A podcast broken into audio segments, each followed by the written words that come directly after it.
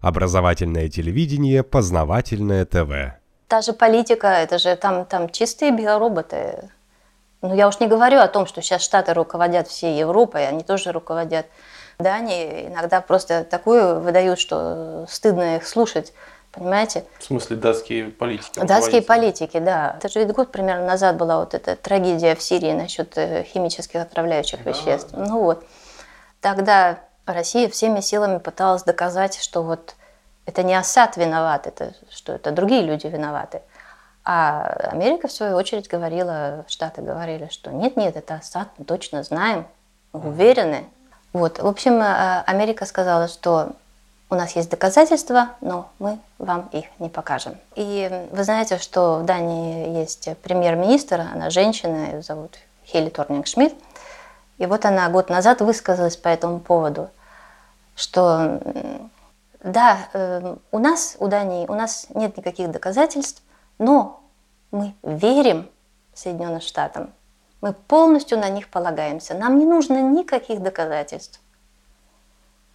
Ну правильно, мы довольны... такая вот, вот такая вот Дания, вот такая кусочек Европы. Вы понимаете, Европы, но это же делают. Говорит не, не индивидуальное лицо, это говорит представитель, глава государства. И вот говорит так, да, у меня нет доказательств, но я верю своему лучшему другу. В политику сейчас идут или люди старые, или люди очень молодые. Старые, которым уже нечего терять, молодые, которым еще нечего терять. Датский парламент, фолькетинг его называют. Если ты стал членом этого фолькетинга, то есть вся твоя жизнь становится доступна всем журналистам, то есть угу. они буквально будут бегать за тобой и, и любую, так сказать, деталь из твоей частной жизни выставлять на показ, любой ценой. Вы знаете, однажды одному... министру, по-моему, на тот момент это было министр окружающей среды, если я помню точно. Так вот, журналист прямо сидит перед ней и, и говорит, а вы знаете, а вот мы без вашего разрешения порылись в вашем помойном ящике и принесли его содержимое сюда, разложила буквально перед ним. Вы не можете это прокомментировать, понимаете? То есть вот даже такие вещи, вот там был, конечно, страшный скандал после этого, но все равно, ну, факт есть факт. То есть они лезут везде, журналисты. И поэтому люди, многие люди, которые даже и хотели бы пойти в политику, сказать что-то разумное, они не хотят рисковать вот своей личной жизнью, частной жизнью, ну, потому что все будет поставлено, просмотрено буквально вот в микроскоп.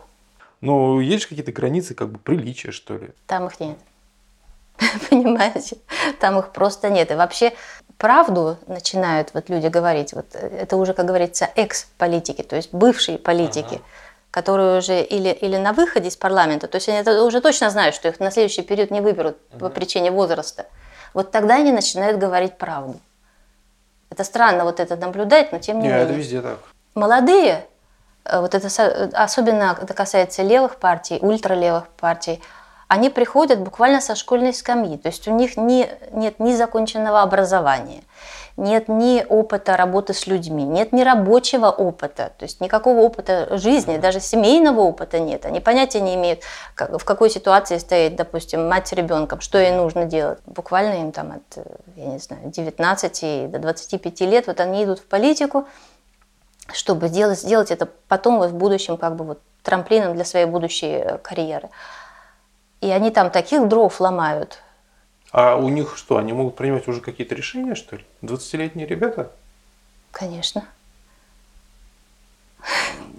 А можете вот пример привести, кого, на, какие, на какую, например, должность такой вот двадцатилетний человек может попасть? Ну, я не знаю, двадцатилетние, но во всяком случае у нас были очень молодые министры. Некоторым министрам было, во всяком случае, до тридцати лет. Например, министр здравоохранения. Это женщина, которая... У нее незаконченное образование, по-моему, два курса университета или что-то такое. Потом она занялась политикой, образование забросила и все. Она ми- по специальности ми- министр... Нет, нет, конечно. Министр здравоохранения, который никогда в жизни не сдавал экзамен по анатомии и, может быть, вообще принципиально не знает разницы между аппендиксом и кое-чем другим. Понимаете? Это же страшные вещи. Ну да. И они сидят и, и с серьезным видом обсуждают э, вещи, в которых в принципе ничего сами не понимают. Считается, что за них работают чиновники в министерстве, А сам министр, он так, для балды. Ну, это только показывает то, что Дания, в общем-то, по сути, управляется с какой-то другой стороны. Да. А да. вот это все, это все игрушечное такое, показное. Так оно и есть. Датская власть. Так получается, вот как большой кукольный театр. Познавательная точка ТВ. Много интересного.